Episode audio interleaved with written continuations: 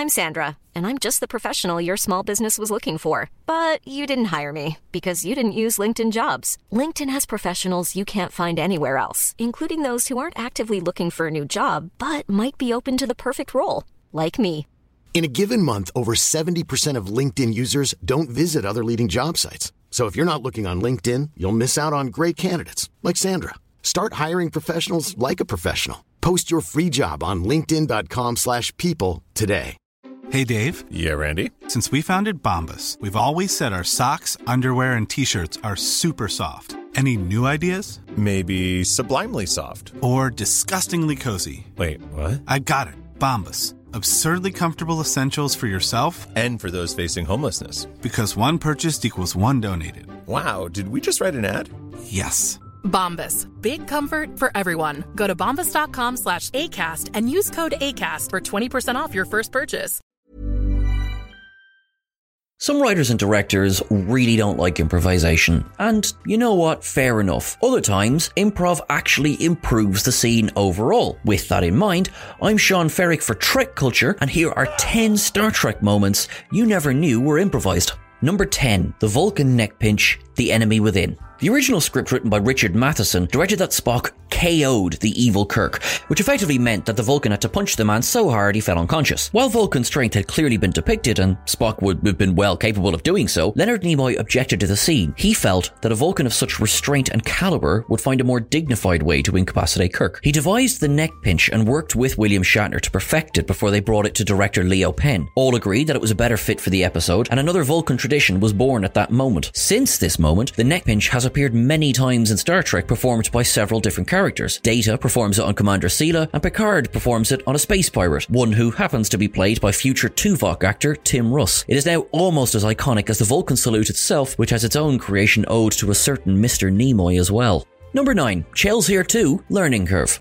When considering improvised moments in Star Trek, there are those that are decided upon behind the scenes as well. These may be script additions at the 11th hour, or simply visual cues and clues to support the scene. One such moment appeared in the final episode of Star Trek Voyager's first season, Learning Curve. Here, Tuvok is tasked with helping several of the former Maquis crew adapt to life on board the starship. There is a scene in which the camera is focused on three of the Maquis. Director David Livingston chose to focus on them, omitting crewman Chell from the shot. Then, Chell would step into the foreground with the audience never having known he was there. This was done to give the moment a slightly deceptive and menacing feel, with Chell suddenly dominating the shot. It was an excellent, subtle addition that let Livingston throw the audience slightly off balance without giving anything away in the episode. Chell would of course go on to be mentioned many more times throughout Voyager, including that time he wanted to replace Neelix in the mess hall.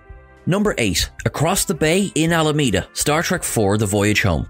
In Star Trek IV The Voyage Home, the franchise headed toward comedy after the heavier preceding films. The motion picture The Wrath of Khan and The Search for Spock all dealt with such serious topics that there was little to no room for humour, so The Voyage Home opted to include as much of it as possible. There were plenty of jokes written into the script, though this moment stands out in the film, totally improvised as it was. Layla Sarakalo had been more or less stuck when the production of the film shut down the street on which she was parked. She worked up the courage to approach the filmmakers and ask for a part in the film. They decided to let her appear, though they told her not to answer Chekhov and Uhura's questions. Both officers are looking for nuclear vessels in Alameda, stopping several people on the street, including one completely unamused cop, in an attempt to track them down. Sarakalo not only answered their question, but came up with a witty response on the spot. Oh, I don't know if I know the answer to that. I think it's across the bay, in Alameda. The line went down a storm and it was decided to leave it in the film. This resulted in Sarakalo being inducted into the Screen Actors Guild, and it was only in viewing the film that she realised the scene hadn't been cut. Number 7. Keep what you leave behind. What You Leave Behind is the finale of Star Trek Deep Space Nine, which sees many characters killed off in spectacular, and some less so, fashion. One of these unlucky few is Legate Damar, the leader of the Cardassian resistance against the Dominion. For several months he has been plotting to overthrow the Dominion government led by Weyoun and the female changeling, culminating on the attack on HQ. The original script had Damar gunned down by the Jem'Hadar, dying without any last words. Casey Biggs was very upset as he read this, as he felt Damar deserved to get at least something to mark his passing, other than the reactions of those around him. He approached director Allan Kroeker and begged him to let him include something. Croker agreed. In the final scene, the doors to HQ open and the Jem'Hadar emerge, executing Legate Broca, the puppet leader of Cardassia. Damar stands and attacks, taking several disruptor blasts in the chest. As he collapses, he looks up at Garak and Kira trying to speak. He manages the word keep before he dies. It's enough to inspire the troops to press on, allowing Kira and Garak to make it all the way to the command center. Number 6. Thrusters on Full, Star Trek 2009. Leonard Nimoy's final line in the 2009 J.J. Abrams Star Trek film was improvised. He says, thrusters on full, as he watches Kirk receive a promotion to captain with pride. There are a few interesting notes in this scene. First, this is perhaps the fastest progression through the ranks in Starfleet's history. Second, there were a few factors that allowed Nimoy to improvise this scene. It goes without saying that Leonard Nimoy was the world's authority on Spock, so the producers were more than happy to allow him some leeway when it came to depiction and delivery. The film was also being produced during the 2007 writers' strike. This meant meant that, although Alex Kurtzman and Roberto Orci were writers on the film, they were allowed to remain on set as they were also executive producers. This allowed them to covertly work with Nimoy on his final sequence, giving him the nod that it was okay. There was a loss due to this writer's strike as well. Nichelle Nichols stated that she had talks with the producers about appearing in the film as Zoe Saldana's grandmother, but the strike meant that the scene couldn't be written and included. Number 5. Old Friends Hug, The Impossible Box.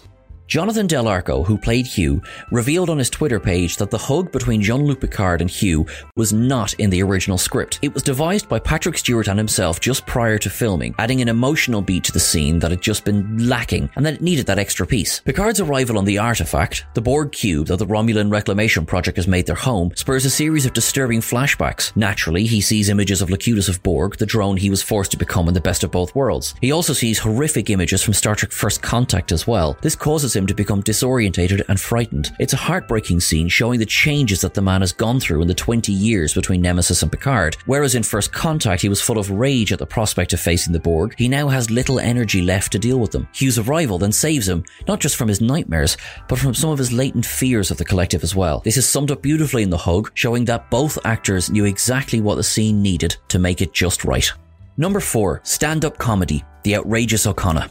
According to comedian Joe Piscopo, he was allowed to improvise almost all of the material he came up with for Data to imitate on the holodeck. This was easily a case of just letting the expert get on with what they were best at, which in turn led to a stronger episode because of it. The Outrageous Okona is a second season episode of The Next Generation, featuring William O. Campbell as Okona and an uncredited appearance by Teri Hatcher as the transporter operative. The B plot of the episode features Data's ongoing attempts at becoming more human, including his research into comedy. The initial pitch was for the producers to approach Jerry Lewis to appear in the episode, though scheduling commitments prevented this. They then turned to Piscopo, who included an impression of Lewis in his set. He later recalled that he had a fantastic time while filming. He was approached by his agent and sold on the fact that Whoopi Goldberg would also be in the episode. He relished the opportunity to work with her. We also sang the praises of Brent Spiner as well. As he said himself, on Star Trek, they let me have fun. We just had fun.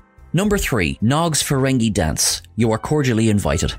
In the sixth season episode of Star Trek Deep Space Nine, Dax and Worf are finally getting married. This means one thing parties on both sides of the aisle. While Worf's wedding party suffers through days of starvation and pain, Dax's guests get a bit of a better deal. She hosts a wild gig in her quarters, one that is sanctioned by the station's first officer, who just happens to be Major Kira. There are drinks, there are fire dancers, and there's even a bust up when Martok's wife, the Lady Sirella, attends uninvited. She demands that Dax accompany her to the next stage of her wedding preparation, which results in the bride to be arguing that it's her night off. One thing leads to another, Sirella pulls out a knife, and Dax, punches her straight in the face. The wedding guests are shaken by this, so Jadzia orders the band to play something. Director David Livingston then informed Aron Eisenberg to dance as goofy as he possibly could. Eisenberg rose to the challenge with his Ferengi shuffle, completely improvising the movements on the spot. Terry Farrell joined in, which was also not in the script. Eisenberg would later recall that in the six seasons of Deep Space Nine to that point, it was the only time something he improvised was allowed to remain in the final cut. Number 2. He's Not Really Dead. Star Trek II The Wrath of Khan. Star Trek II The Wrath of Khan ends with one of the most tragic scenes in the entire franchise, namely the sacrifice of Captain Spock to save the Enterprise from destruction. With the mains offline, he goes to engineering, exposes himself to radiation while repairing the warp drive, and allows the ship time to escape the Genesis wave at the cost of his own life. After one of the most heart-wrenching goodbyes and funeral scenes, Admiral Kirk, Dr. McCoy, and Dr. Marcus all gather on the bridge, watching the sunrise on the new Genesis planet. Dr. McCoy says the line, He's not really dead, not as long as as we remember him. This was not in the original script. Director Nicholas Meyer improvised this line during filming. He had recently read an article by Simon Wiesenthal, the famous Nazi hunter, regarding Raoul Wallenberg concerning the possibility of Wallenberg being alive. Wiesenthal wrote the above line, prompting Meyer to include it in the script. Wallenberg himself would be honoured almost 40 years later in Star Trek Picard. The ships that are seen in orbit of Mars are called Wallenberg class escort vessels in honour of the man who saved thousands of Jews in German occupied Hungary during the Second World War. Number 1. Vulcan Salute Amok Time. The physical Vulcan salute was devised by Leonard Nimoy during the making of the episode Amok Time. He was originally scripted to walk up to T'Pau and greet her normally without any ornamentation. However, he cited the fact that so many different cultures had their own gestures when greeting someone that he felt he could introduce something here. The sign, made by the hand, stems from Nimoy's Jewish childhood. It forms the letter Shin, which represents the honorific title Shaddai, translating to Almighty God. It is generally performed on both hands by Kohanim, who are Jews of priestly descent, on holy days. The ceremony that features this is generally not to be viewed with the congregation asked to close their eyes. Nimoy remembered sneaking a look and seeing it, with it staying in his memory forevermore. He then suggested using this to director Joseph Pevney. This presented a small issue, as actress Celia Lovsky, who played T'Pau, was unable to perform this gesture. This was fixed by simply having her use her other hand to position her fingers while off camera. Nimoy credited writer Theodore Sturgeon as coming up with the lines "Live long and prosper." Planning for your next trip? Elevate your travel style with Quince. Quince has all the jet setting essentials you'll want for your next getaway, like European linen, premium luggage options, buttery soft Italian leather bags, and so much more. And is all priced at 50 to 80% less than similar brands. Plus, Quince only works with factories that use safe and ethical manufacturing practices. Pack your bags with high-quality essentials you'll be wearing for vacations to come with Quince. Go to quince.com/pack for free shipping and 365-day returns. Imagine the softest sheets you've ever felt. Now imagine them getting even softer over time. That's what you'll feel with Boll and Branch's organic cotton sheets. In a recent customer survey, 96% replied that Bowl and Branch sheets get softer with every wash. Start getting your best night's sleep in these sheets that get softer and softer for years to come. Try their sheets with a 30-night guarantee. Plus, get 15% off your first order at bollandbranch.com. Code BUTTERY. Exclusions apply. See site for details. When you need mealtime inspiration, it's worth shopping Kroger, where you'll find over 30,000 mouthwatering choices that excite your inner foodie. And no matter what tasty choice you make, you'll enjoy our everyday low prices, plus extra ways to save, like digital coupons worth over $600 each week. You can also save up to $1 off per gallon at the pump with fuel points. More savings and more inspiring flavors make shopping Kroger worth it every time. Kroger, fresh for everyone. Fuel restrictions apply.